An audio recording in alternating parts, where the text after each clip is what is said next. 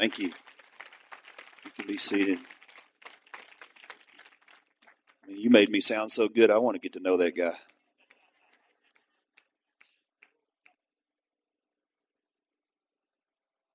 Well, I'm glad your pastors are not here today so I can talk about them. And I do want to do that. I want to just, um, you know, apostles, what are the greatest qualification an apostle is their fathers. And uh, Paul gave instruction in Corinthians. He said, You have many instructors, but not many fathers. And so I want to father you just a little bit this morning uh, before we go into, if we get there, what God wants to do this morning. But uh, a few years ago, I was here. Some of you might have remembered I started prophesying, and you know, there's times when you move into things of God, you're not sure how He's going to move you. It's like she said, sometimes it's, you know, it's apostolic, sometimes it's prophetic. Mostly when I travel, I usually more prophetic. Um, but I find when I come here, sometimes it's more apostolic because of the relationship that I have with your pastors. It, I think it was about four years ago, and, and I was I was standing right there, and I prophesied, and I said, "I see a storm coming." And I prophesied about this storm. I was in my house, and it was probably a year and a half later, and God reminded me of that storm. I called Shelly. I said, Shelly, I said, Do you remember when I prophesied the storm? She said, No, I don't remember that. And I said, Well, I'm telling you, God just brought it back to me. I said, You need to pray. And uh, I said, Because I know when God reminds me of something, it's because of something's about to happen. Well, the next week is when that tornado hit here. Y'all remember that? I know you remember the tornado, don't you? Before that, that was probably what, seven, eight years ago, I had come and, and preached a message here in a conference and um, really brought a storm that time too, didn't I? and, and I'm telling you that because I don't, you have to understand, I don't get to preach whatever I want to preach wherever I go if you're commissioned by God, you preach what He tells you to preach in certain houses. And there'll be people that'll come to a conference that I'll do or our youth camp, and they'll say, "Hey, will you come to our church and do that?" And I'm like, "I can't. Why not?" I said, "Well, you don't understand. I don't get to do what I want to do. Okay, I get to do what He tells me to do in certain places." And I'm telling you that because you're in a, you're in a great transition. The last time I was here, I believe, um, and, and, you know, I don't remember every prophetic word, but there's certain things that are that jumps out. And this was kind of the word that there's a shift that's happening. And, and hear me in this: if you don't make the shift, your pastors won't be here. Y'all remember that word? I do. Um, you're in that shift. And so understand it's it's not about and I haven't talked to Shelly and Eric. They're probably freaking out right now if they're watching this. I know they're going to Branson, but um, I, I, you have to understand. I didn't say that. God brought that up. Okay. So what does that mean? That means the church has made a huge shift. The problem with making transition and shifts is people don't like it. People like to be comfortable. People like what that they want to know what's going to happen, when it's going to happen, and why it's going to happen. Right? The only people that like change is a baby with a dirty diaper. Right? And so when things start shifting and changing, it makes people very uncomfortable, especially when you're dealing with belief systems, things they've been taught their whole life, and all of a sudden they're going, What? And, and the first thing that happens is they get angry. Come on, are you out there? Uh, I'm sure Christopher Columbus had to deal with that because everybody thought the world was flat, yet he said it was round. And then he proved it, right? Okay, so you have to understand something. Just because you've heard something your whole life doesn't mean it's true. You know, I was raised believing there were nine planets. Now they keep finding other planets out there. Okay? Um, so there, there's foundational truths that are they're set. You can't change those. Okay? Jesus has come to the earth. Can't change that. He died for you. You can't change that. That that's not up for interpretation. There's a lot of things in the Bible that people preach their experience. Okay, you know, I, I tell people all the time. I think I'm going to start a church called the Crank Church because I got born again coming down off crank. See, that's what people do. They have an experience, and then they build a doctrine around it. They say, "Well, this is how God met me, so this is how God's going to meet you." I mean, knows that that's ignorance before breakfast. All right. You, you don't base God on your experience because you may have a situation that you're believing for heal, healing and you don't get it. Well, I want to promise you, it's not God's fault. Hello. So if that's your experience, what you're going to do is you're going to tell people God don't heal. See, your experience don't dictate whether it's true or not. Or you understand what I'm saying? And so what I'm telling you is this is not just a shift that's happening in Woodward. This is a shift that's happening in the body of Christ. Now, let me tell you what this shift is going into. We're shifting from God being our Father to God being our King. I want you to think about that for a minute. See, when He's your Father, you can crawl up in His lap, you can talk to Him, He's hugging on you, He's loving you, He's telling you how great you are. It's all about the family and the Father, and we've been in that season for about I don't know, five to seven years, he's been restoring that. Okay? But when God shifts and you're still looking for him as Father, you're going to be in trouble. Why? Because when the king comes in, you don't get to ask questions to the king. The king says, This is what we're going to do. Hello. There's a different position. It's not crawling up in his lap, it's kneeling at his feet. Are you understand what I'm saying? When I left here last Sunday, we went and I had a service last Sunday night. And uh, we're not inviting too many people. We're really not even putting it out there because we know what God is saying and He's shifting us. And so we were going into worship, and this I don't know what you want to call it came on me, out of me, something. And I get very confrontational. And when that happens, it's a governmental anointing. Okay?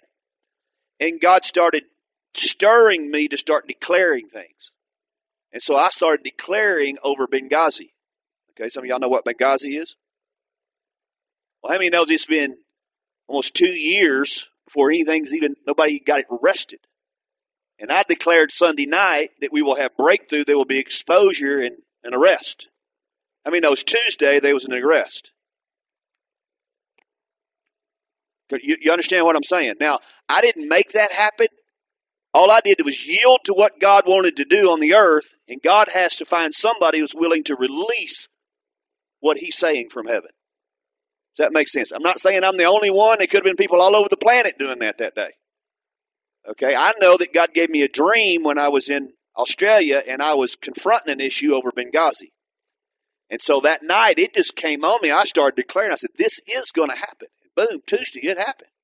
Now, I don't know what's going to come out of that, but, and, and in the midst of that, we're like, I knew something was shifting. And God spoke to me and said, We're shifting from me being your father to me being king. When it's father, it's about the family and restoration. When it's king, it's about the kingdom and territory. Did you get that? Why? Because when the king starts showing up, it's all about taking territory. It's all about extending the kingdom. So, what am I telling you? I'm telling you, this is not just a quote sabbatical for your pastors just to get some time off. There's a transition that's happening. Okay? The transition is not just about this church, it's about the body of Christ. Okay? And, and the reason I'm telling you this is because I've been through this. I've been through a great transition. Um, our body didn't make it. They didn't make it. And the reason is because they couldn't shift with where God wanted to take us. And because they couldn't shift, I couldn't stay. Are you, are you hearing me? That, that's nothing against this house. It's nothing against the house I was in. Now, there's a church there now. I've set up a pastor. He's in there. But it, it's a whole different DNA. It's a whole different, because Just like an individual call, there's calls that are on certain churches to accomplish certain things in regions. Does that make sense? There's a call on this church. Okay? When leadership changes, I mean, knows the DNA changes of that? It, it just does because you have a different leader. Does that make sense to you? So, I'm telling you this because I want you to understand what's at stake and what you're dealing with here with your pastors. Because this is a, a great shift, not just for them, but it's a great shift for you guys. And and it's like what she was saying, it's your time. Don't miss it. It's what God was saying this morning. Don't miss it. Don't miss this shift. Here's the problem. What does it look like? I don't know. Okay, that's the hardest thing about shifting. All right? And any time that you shift, you go through neutral before you go to the next gear. Come on, did you get that? There's always a, a shifting. To get to the next gear, you go through neutral. So, in other words, it feels like you're not doing anything. It feels like almost, almost like we're not sure where we're going. We just know we can't go back to where we come from. You thought there would be some people that are with you that are not with you. You thought some things would happen different that are, didn't happen. You thought you'd had certain breakthroughs that didn't. And, and you can't live on that. You have to go, listen, I don't understand all that, but I got to trust Him. Okay? And so when, when our body was going through this, there was prophetic word after prophetic word that came and said, if you don't make the shift, if you don't make the shift, we didn't make the shift. And there was a scattering. I mean, there has just been a scattering of that house. Um, lots of people are just lost. They're hurt. Okay, they went through some tough things. I mean, there was a, a tough couple years that we went through. There was things that we dealt with, and I can look back and say, man, if we would have did this, we could have did that, and God said, stop. Because if you look back for the pain, you'll always find it. That again. If you look back for the pain, that's not I'm not just talking about church, but I'm talking about even in your life, okay? You'll always find it. So, what I want to talk to you this morning about, just for a few minutes, I want to talk to you about the process of pain. These are not messages that people like to hear, but they're truth. Okay? In your life, you're going to go through the process of pain, and you have to understand pain is not a bad thing. Pain just shows you there's a problem. Come on, are you with me? I was on a camping trip one night, a bunch of leaders got together and we went out in the woods and all of a sudden I had a tooth that became abscess. Anybody ever had an abscess tooth? Well, this one swelled up so big it looked like I had a chaw of tobacco. I mean, it was like this. But you know what? At that point, it wasn't hurting. It looked bad, but it wasn't hurting. But about 2 o'clock in the morning, somebody help me. Listen, I, I got theology. I know God will heal. I believe in healing. But when I'm hurting, Give me some medication. You say, Oh, I don't believe in that. Well, you didn't have the pain I did. Because I'm telling you, man, I didn't care. Hit me with a hammer, knock me out, Darvocet. I don't care. Give me something. That's how bad I was hurting. I mean, I'm gritting my teeth and holding on to something as they're driving me out there. They had to call a dentist in the middle of the night to lance that thing. And when he got there, he lanced it. He said, Do you understand there's enough poison there that could have killed you? But but watch what happened. The reason I let it get there is because when I was 17 years old, I went to the dentist. And he was going to pull my tooth. And he comes in, and you know what they do? They, they numb you, right? So he's putting that stuff in there. And he came back, and I said, uh, I, I can still feel it. He's like, What? And I said, I can still feel it. It's not numb all the way. I can still feel it. He goes, Oh, I'll fix that. So I thought, Well, he's going to give me another shot, right? So I opened up, and before I knew what was happening, he'd had the pliers to hold that tooth, and I could feel it. And he's yanking that tooth out, and I'm coming out with it. And if my mama hadn't have been there, I'd have busted him. I was 17, and I wasn't near as sanctified as I am now. Now, what happened is I had a bad experience. Now, that bad experience, because of that pain, now became my belief system. What does that mean? All dentists are from hell. except for Doc. Now, that's what I said, except for Doc. That's Doc. And, and so, what I'm saying in that now, is that true? No. But that determined my belief system because of the pain that I felt. So, I wasn't going to shift in that. You wasn't going to talk me out of that. I did not like dentist. I don't want to take anybody to the dentist. And I'm sure not going to the dentist. Now, do you understand how come I waited 20 years? And as bad as I was hurting, I still had enough. And I looked up at that doctor and I said, I had a bad experience. And he's looking at me and he goes, Well, what does that mean? I said, I'm going to tell you what it means. I didn't hit the last dentist. But if you don't numb this, I'm telling you right now what I'm going to do. You know why? Because my pain was dictating me. How many know he shot me three times? He said, Do you feel it? I said, I still feel it. He gave me another one. He came back in. You feel it? I said, and he gave me another one. And I looked down like, I like you a lot. I mean, when he did that, I didn't feel a thing. It was. So I mean, you know, my belief system started to shift a little bit. Thinking, man, maybe they are some good dentists out there. Now, listen, I'm telling you some of that because I want you to understand something. In life, you are going to get hurt. You're going to get cheated. You're going to get done wrong. Come on, say that with me. Say, it's the process of pain. Everybody goes through it. It's how you deal with it that determines what kind of person you're going to be when you come out of it or if you come out of it.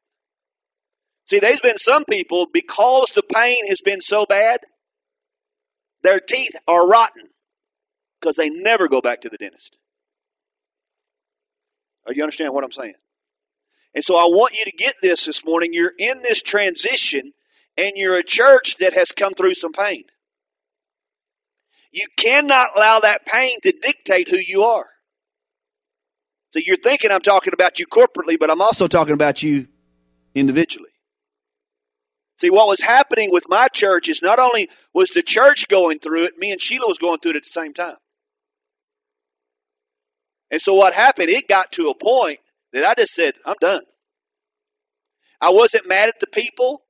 I, I was just, the pain got so great against my family, I just was, I wasn't willing to put them through it anymore.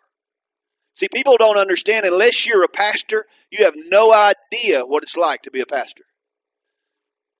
No one feels somebody leaving the church worse than the pastor. It doesn't matter if they killed somebody. The pastor will lay in his bed at night and go, Could I have done something to help them so that they didn't kill somebody? They go through it and it goes over and over in their mind. Come on, you understand what I'm saying? And you know, you, you get this, well, I just don't feel led of the Lord to be here anymore. Just believe He's moving me. You know, I, but I'll always love you and you'll always be my pastor. If I had a dollar for every time I heard that one. See, you, you don't understand. See, sheep bites hurt the worst. And you don't understand it. I mean, the, probably the best people that can understand it would be somebody in the political arena. They understand it because they get voted in, and then they, their constituents now believe because they gave to them and voted for them, now they should be able to tell them what to do. Kind of like a pastor or a basketball coach. And you have to understand you deal with a lot of rejection. Okay? You know how many people it takes to run a 120 member church? 120. Why? Because everybody has a position in a place. Now, I'm, taking you through this because I want you to get this this morning. I, I told Cameron on the way up here, matter of fact, this is Cameron. Everybody say hello, Cameron. Uh, he's the only one of the guys I could get to go with me this morning. All the rest of them went with Sheila.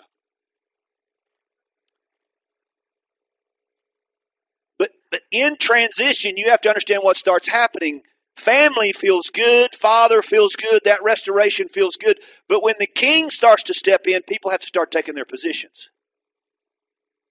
Because you're going from a family to an army.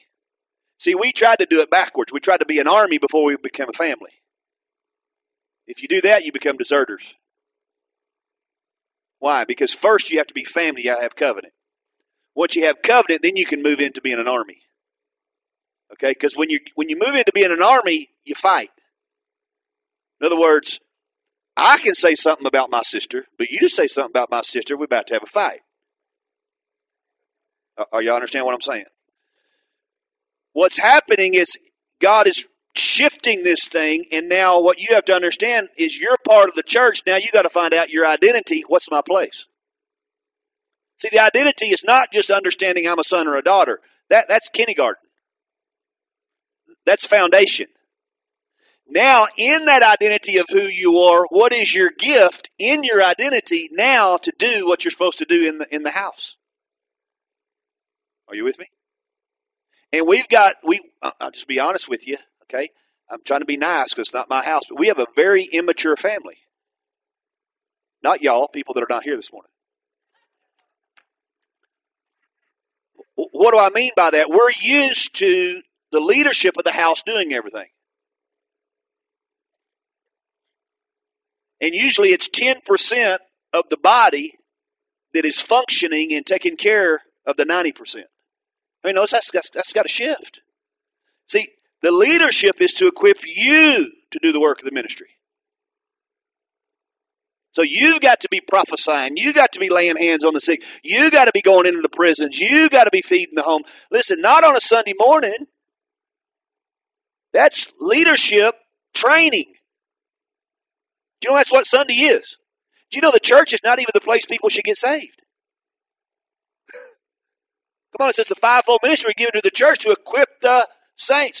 The church is the equipping place for you to go out and get people saved out there. What we've done is we have revivals and invite people to come get saved. See, that's got to shift. And, and, and all a revival is, is to revive you back to a certain place. We don't need revival, we need reformation. Okay? So there's a shift that's happening. And that's what you're seeing with your leaders right now. There's a shift. We don't know what it looks like, we just know it's shifting. I, I talked to a pastor of a big church the other day, and he said, Listen, I know it's supposed to shift, but here's the problem I have no idea how to do it. You ever been there? You know God's wanting you to do something, you don't know what it looks like. I mean, I've been in that place for almost three years now. When I resigned two years ago in August, I, I knew before then I, I was going to move. Now, I didn't know where, I didn't know how. I still don't know how. And when I resigned, I laid down my paycheck. Now, I don't know if you've ever done that, but you quit a job before you have another one. That's scary. Because for probably 20 years, I had a set amount coming in that I knew that's my paycheck coming in. For the last two years, I ain't had that. You know, it's just one day at a time, sweet Jesus, right? The heck with that. I don't like that one day at a time. Let me know I got some security here, right? Everybody's like, oh, I want that walk of faith. Well, yeah, that's a walk of faith. Because listen, you know, people think it's all glamorous traveling and go everywhere. Man, you go to some churches, you get 50 bucks. And you paid your your meals, you paid your gas, you did it all, and they 50 bucks, and they think they really blessed you. You understand what I'm saying? Now, you, you have to understand that when this thing is shifting the way it is, if the leadership has to shift, you have to shift. If you don't, you'll lose the dynamic of the identity of who God's called you to be in this region. That makes sense to you. Because, like I said, there's a calling on the church just like there's a calling on you individually. And you can miss that as a church just like you can miss it individually. This is what I determined. Just because my church was going to miss it, I ain't going to miss it. Does that make sense to you? So I had a decision to make. I was like, if the church don't shift, I'm still shifting. And let me tell you what, what that is, and then we'll go into the message. The church wanted me to do church. They wanted me to marry and to bury and to be there every Sunday and preach a nice message and get out at a certain time and just care about our local community. And listen, there's nothing wrong with that. Some churches, that's their call. But I've got a nation's call on me. So guess what? I'm going to raise people up and, and wherever I'm a part, it, it's going to go after the next generation, and it's going to care about more than the local church. Does that make sense? Now, there's some churches, there's an identity just for that local church, and that's great. You're not one. Sorry. You're not. You have leaders that their call is greater than the local house. So that means for them to shift, you got to shift as well. Are you with me? When we had certain ones that didn't shift, there was things that was happening that it was shifting all right, but it wasn't aligning with vision. So anything that doesn't align with leadership vision causes division. Whatever causes division, there's going to be a there's going to be a split. We didn't have one; we had about five. Okay, I mean, I had one of you know I made covenant with twelve elders. At the end, I had four elders left out of the twelve, and four of my twelve started churches out of our church, and we made covenant that they wouldn't do that. You know what I learned? They don't see covenant the way I see covenant. Does that make sense to you? Now, I can't blame them for that because they, they believe they were doing what they're three out of the four have done went under. Are you understand what I'm saying? Why? Because God never called them to start a church. He's holding them to the commitment and the covenant they made. And the other one will never be successful. Can't. Because first they'd have to come and repent and get loose for the covenant that they made. And I'm willing to do that. It has nothing to do with me. That's between them and God. But they made that covenant. I didn't make them make that covenant. They did it. Does that make sense to you? But in the midst of that, I couldn't stay and not do what God's called me to do. So I guarantee you, those people I thought would be with me, they're not with me today. I mean, these people I led to the Lord. These people I filled with the baptism of the Holy Spirit. These are the people that I prophesied over that moved them into their destiny. And today, it's like they don't even know me. I'm going, and God says, What's the problem? Didn't you ask to be used? Yeah, yeah. Let me say it this side. A politician will understand. See, you're asking, God use me. That's what you do. God use me. Then when people use you, you get mad.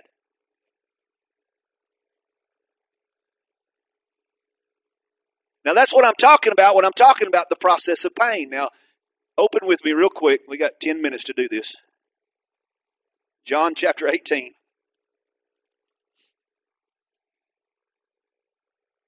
give you a couple passages here, and I'll, I'll show you this. In Matthew, you see a scenario where Jesus is asking a question Who do men say that I am?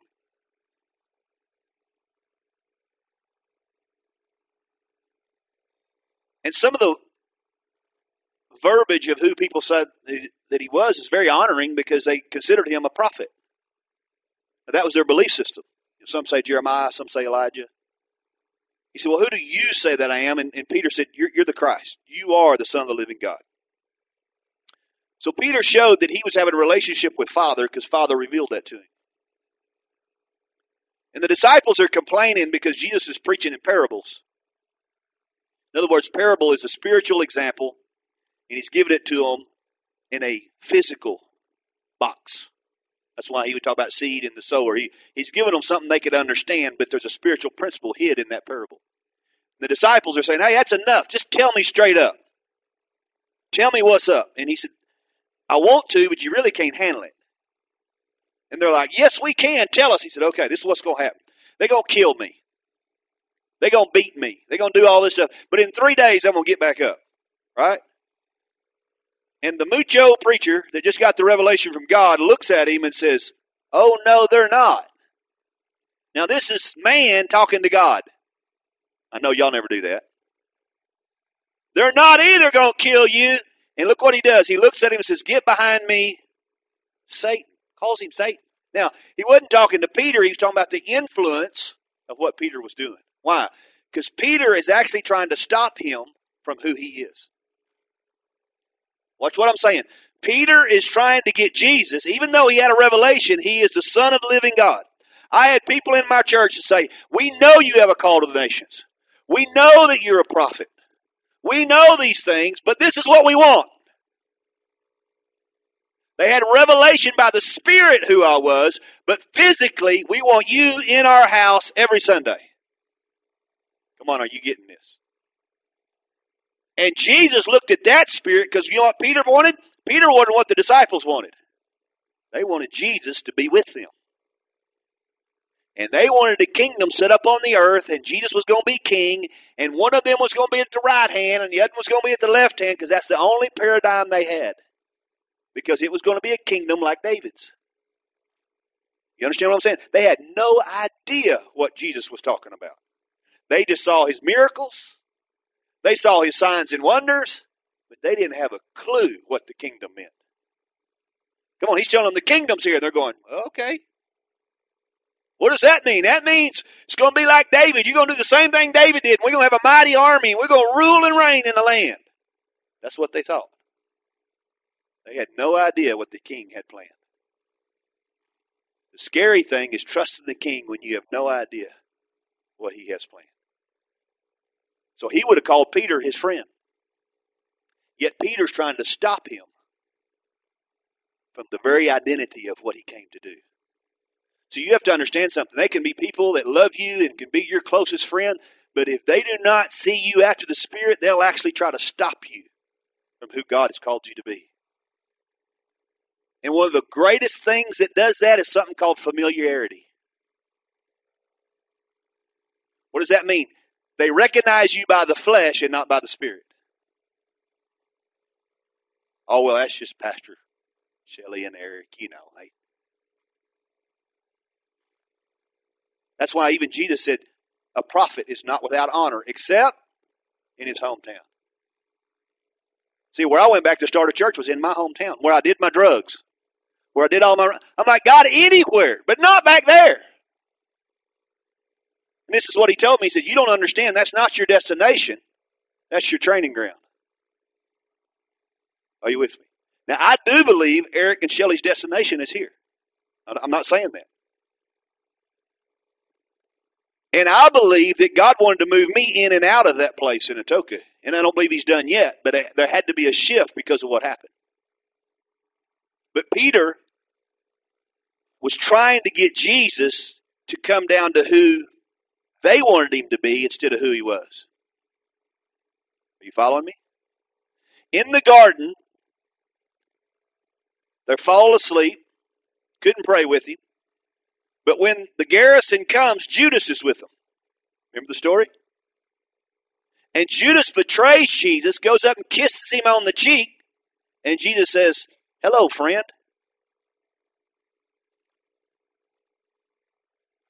Did y'all hear that? Peter, the one you thought would be his friend, he called Satan because he's trying to stop him from going to the cross. Judas is the betrayer, and he made sure he went to the cross. And he called him friend. Do you understand you ought to be thanking God for your enemies? Do you understand you ought to be thanking God for your pain? Because your pain shows you where your problem is. See, we're people of comfort. We don't like pain. But you got to understand if you don't go through the process of pain, you'll never be promoted. You don't get a testimony without a test. Now, watch what Jesus says. He set Peter up. Because remember what Peter said? I will what? Die with you. Did he mean it? Absolutely, he meant it.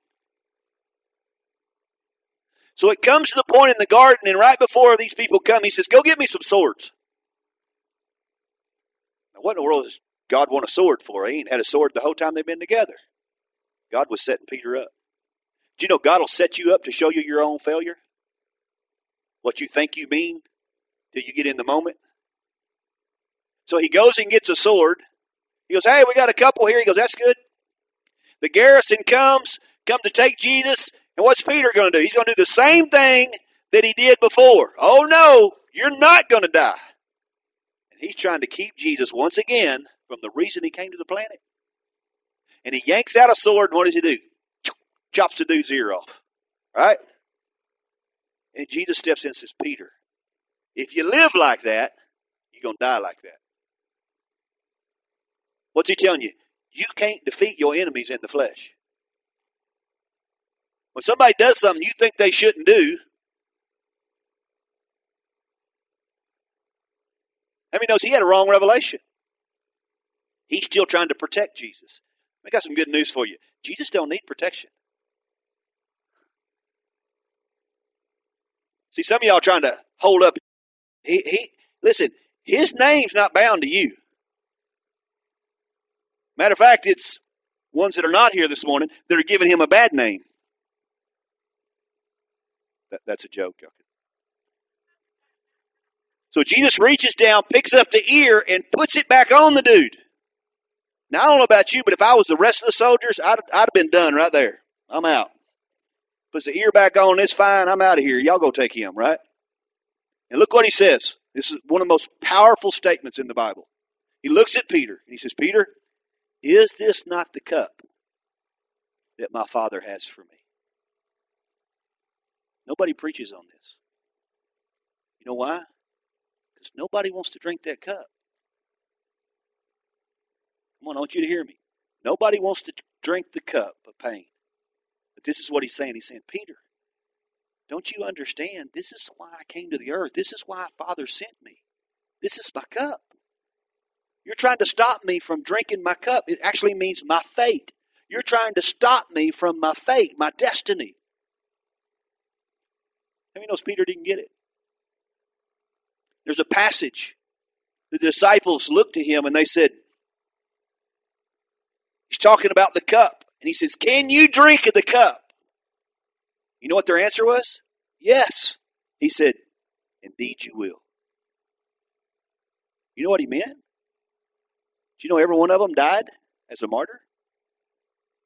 Do you know that's how Jesus died?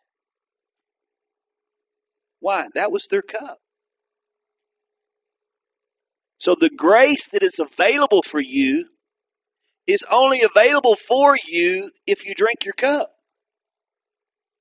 So you got people asking for grace that's sufficient for them, like Paul did. Paul's like, God, three times. He's like, God, take this from me. And God said, No, no, no, no, no, no, no, no, no. I'm not going to take it from you. Drink the cup, Paul. My grace is sufficient for you in it. In other words, if you resist the cup, you don't have the grace to overcome what you're facing. We have a lot of people that are in the midst of their pain and they're looking at their pain and they're staying in the pain and they don't realize that's your cup. Drink the cup. People done me wrong. It's your cup. Come on, she said it this morning. Looked at Jesus and said, You will do greater works than he did. Guess what? If you're going to do greater works than he did, you have to go through what he went through. What does that mean? You're going to be rejected. You're going to be lied about. Wine bibber, glutton, adulterer. They lied about him. Guess what? If you're really going to do the things of the kingdom, you're going to be lied about. I mean, they still think we got a snake pit in Atoka. I don't know where they get that. One guy would not let his daughter come into our church because he was convinced we had a snake pit in there and we handled snakes. I'm just like, where do they get this stuff? And then they're watching on TV the other day where the dude gets bit by a snake, a preacher, and gets killed. And I'm like, there you go. That's where they get it. Their experience has now dictated their doctrine. So they lump everybody into that. I hate snakes. I'm not wrestling with them. I'm killing them. I'm not picking them up. Come on, you understand what I'm saying? And you have to understand who you are. You've got to realize there's an identity on this church and on you individually. But you cannot let the process of pain keep you stuck. You can't look around and go, man, I thought there would be ones here that are not here. Guess what? They're gone. They may not come back, but guess what? God will give you new ones. God never looks back to the past. He's a present future God. The only time you deal with the past is so you can get healed and let it go. But you have to understand in the midst of it, if, if you get caught up in that process of pain, you won't drink the cup. Now, I'm going to end with this prayer. It's a prayer that Jesus prayed. I talked to you last week about this, and we'll bring this all together next week and pray and minister over people. But last week I gave a whole teaching on the flesh. If you really want to understand it, you read Romans 5 and Romans 6. The church has lied to people. How have they done that? They tell you you have a sin nature. If you've been born again, you do not have a sin nature. Not possible. You've been born again. That means you've been born from heavenly. If you've been born again, that means you now have a seed called an incorruptible seed. Incorruptible means it can't be corrupted. Did y'all get that? You're born again from the heavenlies. Okay? That's the real you. You say, yeah, but these thoughts come. Did you know your thoughts are not you? It's not. I mean, it's a proven fact. Most of the time, what you watch before you go to bed, you'll dream about it. You might not remember it, but that's what you'll dream. Why? It's because what you're putting in. It's like the seed and the sower. Whatever you put in is going to. So you have to understand something here. He, he's shifting us. He's wanting us to understand what our cup is. And your cup is your fate, it's your destiny. It's like him being in the political realm. He's got to understand his fate is people that once liked him are not going to like him. It's nothing he can do about it. It's his cup. He will vote on certain things that will make people mad. But he's got to live with him. He don't have to live with those people that think he ought to vote this way or that way. Are you understand what I'm saying? Jesus was rejected of every one of his disciples. Why? Because he didn't do it the way they thought he should do it. They didn't understand what he was doing was for their benefit. Did you get that? It says it was the joy set before him. So there's a joy in fulfilling your destiny and your purpose, even though there's pain in the process. Did y'all get that? See, joy is not something that comes and leaves. Joy is the fruit of the Spirit. Joy is already on the inside of you. It's how you see it, it's how you deal with it. See, joy is always available. You just don't know it. Did you get that? See, when you got filled with the Spirit, joy came with Him. Joy is always there. Patience is always there. You may not realize it, but it's there. He said, Well, I got an anger problem. I said, Are you born again? Yes. I said, You don't have an anger problem. You have a self control problem. What you don't understand is you have self control in there. You just hadn't learned that that's what you have. Does that make sense to you? See, it's how you believe that determines how you operate. Once I started seeing this, it was easy for me then to start blessing my enemies.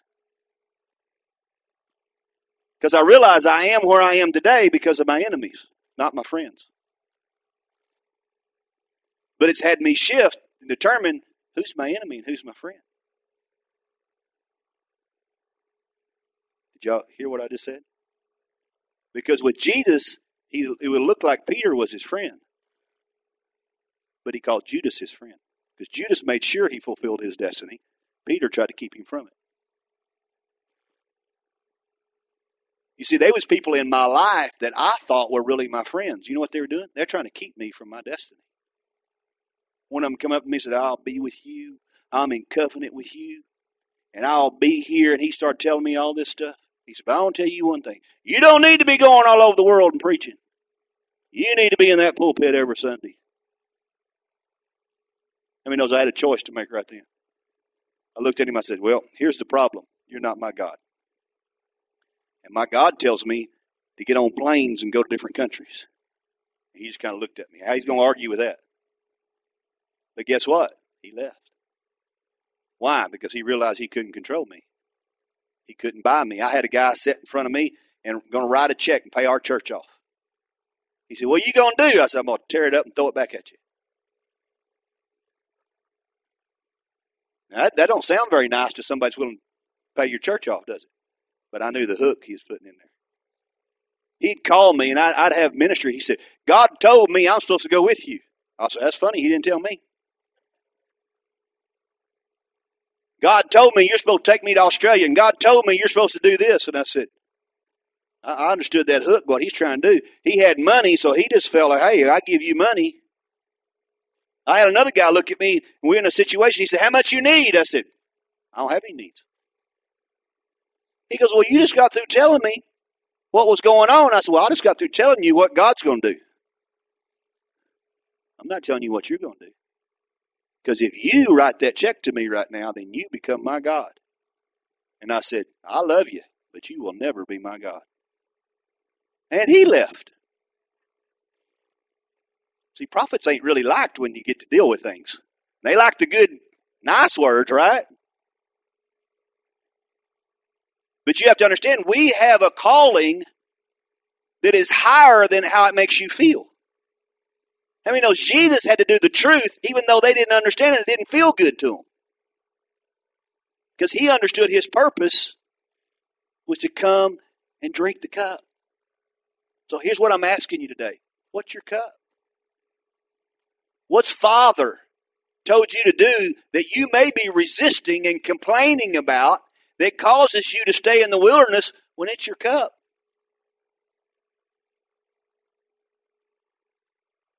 You see, she'll she'll tell you this. Before I came, time before last, I was out of here. I was going to India. I was gone. I was hurting. I was upset. I had sheep bites all over me. I was mad. I'm like, God, I'm done. And I'm running one day, jogging, and God said, Why are you running from what I called you to reform? I knew exactly what he was saying. And then I come here, and she looks at me and says, I got a word for you. I'm thinking, good. She goes, You're never going to get away from the Pharisees.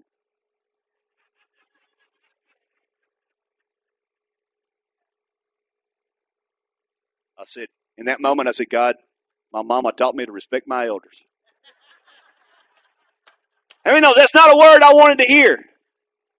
I knew exactly what she was saying. She was confirming to me exactly what God was saying. He was saying, Son, you can go ahead and run if you want to, but you'll be back.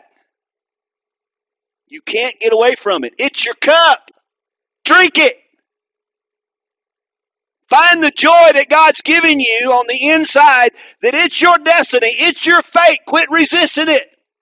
Because when you embrace it, that's when the favor comes. And when the children of Israel embraced it, they left the wilderness. What does that mean? They left the just enough. And they went into a land of houses they didn't build wells they didn't dig, vineyards they didn't plant. But here was the problem they still had to kill giants. See, the body of Christ wants that stuff without killing the giant. The giant's not your enemy, he's your friend. He just doesn't know he's your promotion. David wouldn't have been promoted unless he killed the giant.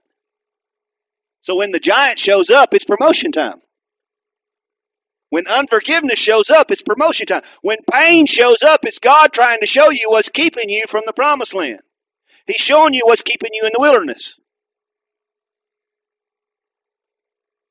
Well, I knew it wouldn't be a shouting service this morning.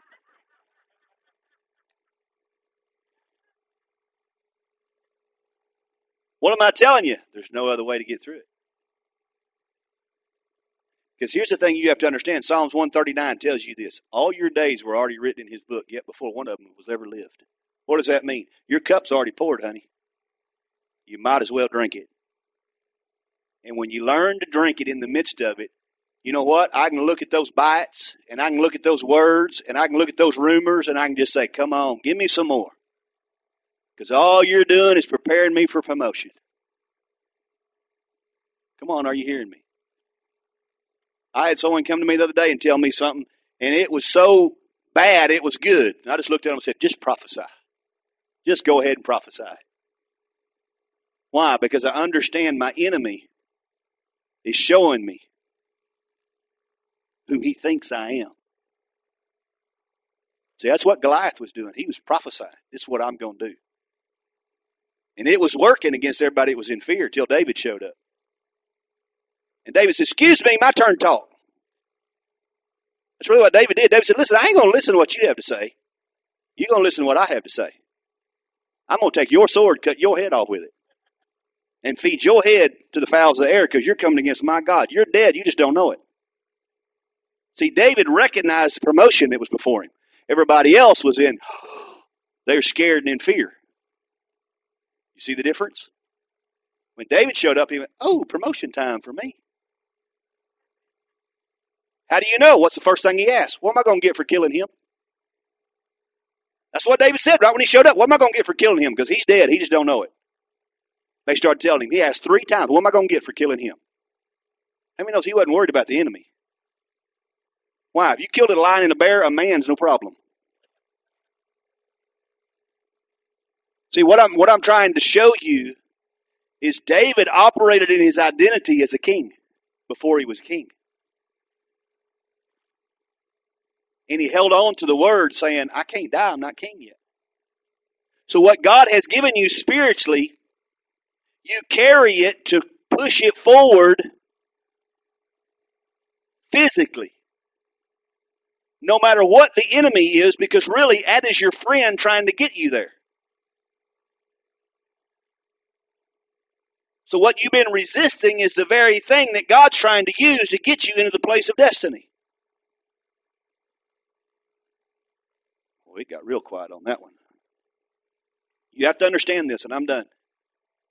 Everything in the kingdom is backwards. Everything. You want money in the kingdom? You got to give it away. You want friends in the kingdom? You got to show yourself friendly. You want love in the kingdom? You got to love first. Hello?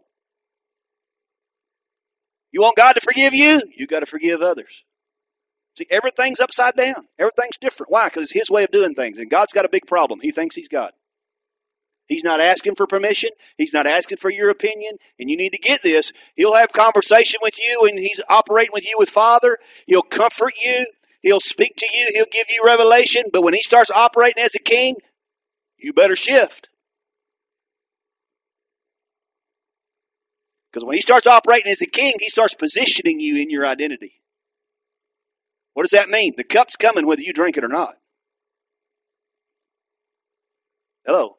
That's why he told Peter, Peter, I prayed for you. Why he told him, the devil's coming, but I prayed for you. You know what he's telling you? You're going to be okay. But you're going to go through a process, son. And Hammy knows that, that was not a good process. Because you know what Peter did? When it didn't happen the way Peter wanted it to happen, what Peter do? That's what he did. Come on, put that lip out. He sold up. Started feeling sorry for himself. Come on, great men of God. Elijah did the same thing. Went and hid in the cave. I want to die. What Jonah do? I want to die. Why? You don't understand what I'm going through. Get over it. It's your cup. Drink it with a smile. And Peter went back to doing what he was doing before he met Jesus. What did he say? I go a fishing. Was Peter a good fisherman? He goes back to fishing. The other disciples followed him. Jesus shows up on the seashore. Hey, boys, how's the fishing going? They don't know it's him. He disguised himself. How was the fishing going? We caught nothing. Come on, get that revelation. Go ahead and try to go back to what you were doing before you found Jesus.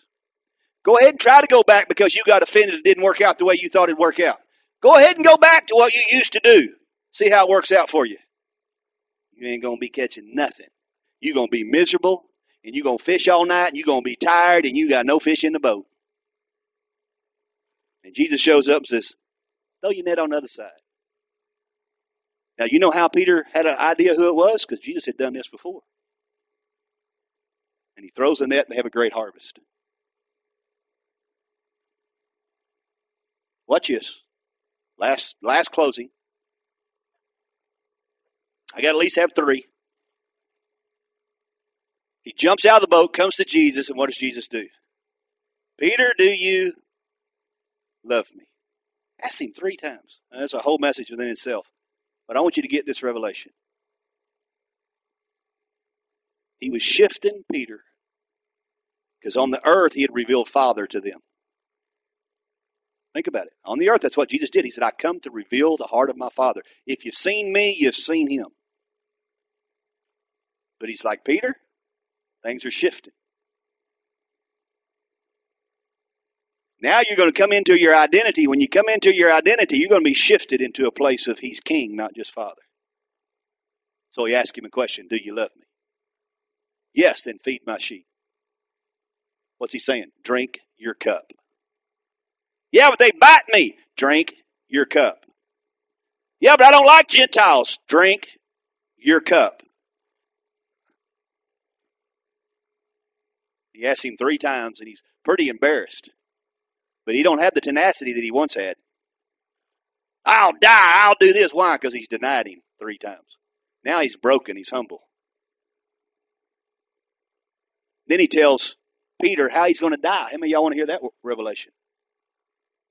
That's what God tells him. He said, Listen, how you're going to bring glory to me. In your latter years, they're going to stretch you out. You know what he's saying? They're going to crucify you. Did they do that? Yeah, upside down. He said, This is how you're going to bring glory to me.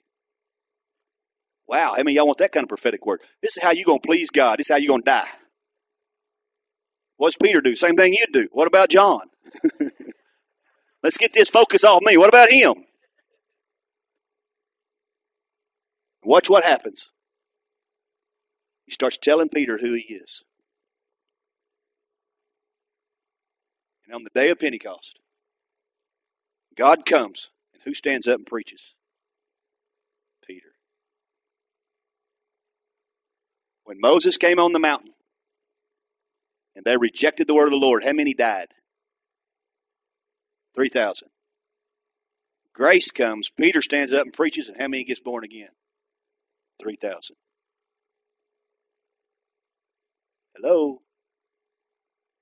Why? Because now he's shifted. Now he's moving in as king. And he moves in as king, people start moving in their identity. And here, Peter, the one that rejected him, thought he would do something in the flesh, now starts to understand who he is in the spirit. And he looks at him and said, You crucified him. And then starts telling them, and listen, he doesn't even give a sinner's request. He didn't give an altar call. He didn't say, All y'all, come on down here if you want what I got. He said, These guys ain't drunk. You know what they said? What do we got to do to be saved? How many knows, how many knows the meeting is on when the people are asking, What do we got to do to get right? And 3,000 people got at it. And then 5,000 got at it. And then he burst forth, released it to the Gentiles, and the world got turned upside down. Why? Because when the king shows up, it's about his kingship identity in you to take dominion and take the land. Why are you telling me all that? Because the shift is here. What am I going to have to do? You have to drink your cup. If you don't, listen to me, if you don't drink your cup, to end up like Judas. Judas was a physical example of where the church will end up feeling sorry for itself and killing itself. Judas didn't do anything worse than any of the disciples, they all rejected him. But you know what he did? He pulled away from the people. He isolated himself, felt sorry for himself, and ended up killing himself. You know why? Didn't want to drink his cup. I'll be honest with you. I don't want to drink mine either. But I got some good news for you. Jesus didn't want to drink his either. When he showed me that, I went, oh my God, there's hope for me. Now listen, in his spirit, man, yes, but in his soul, this is what he said Father, if there's any other way. What was he saying? His soul was in agony. His soul was like, I don't want to do this. That's some good news for some of y'all. What's the good news? That's your soul. That's not really who you are. The Spirit's who you are. Watch, he shifts over and says, Nevertheless, your will be done, not mine. Hello, you with me? If it'd be my choice, I wouldn't be in Yukon right now. I'd probably be in Hawaii. And had the opportunity to go there. Right? But I don't get to choose. It's my cup. Okay, Cameron will tell you. We just moved out of a 7,000 square foot house out in the middle of nowhere where nobody could find us. Now we're in Yukon with a 2,000 square foot house, and we had two bathrooms this morning with how many people? Nine or ten people trying to get ready for church. I'm like, God, you should have given us that house here where we had eight bathrooms. Out there, nobody was there. Why, he does everything backwards. And he doesn't even ask your permission. Stand up with me. Now, listen, next week we'll minister and pray over people. But I knew this week that I was supposed to just challenge you and where you're at and the shifting that's here. This week it's not about you individually, this week it's about you corporately.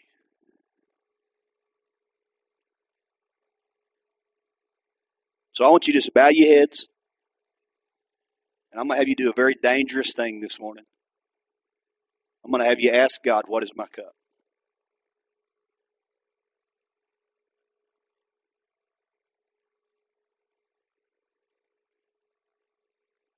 You see, I can't tell you what your cup is. But He can. He can show you. He can show you where people has hurt you that you need to realize that's your cup. Drink it and go on. There'll be some relationships that'll never be restored. Drink your cup and go on. You can't restore a relationship with somebody that don't want restored. You just got to go on. You love them and go on.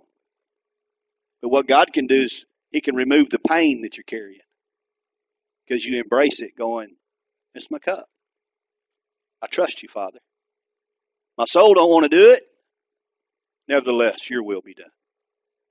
So, Father, I pray over this house this morning. God, I thank you for your leadership that you placed here. I thank you for their individual anointings and giftings, their individual identities. But God, today we pray over the corporate identity of this house. As we say, God, even as the leadership is being shifted right now, that they will not shift and leave the church.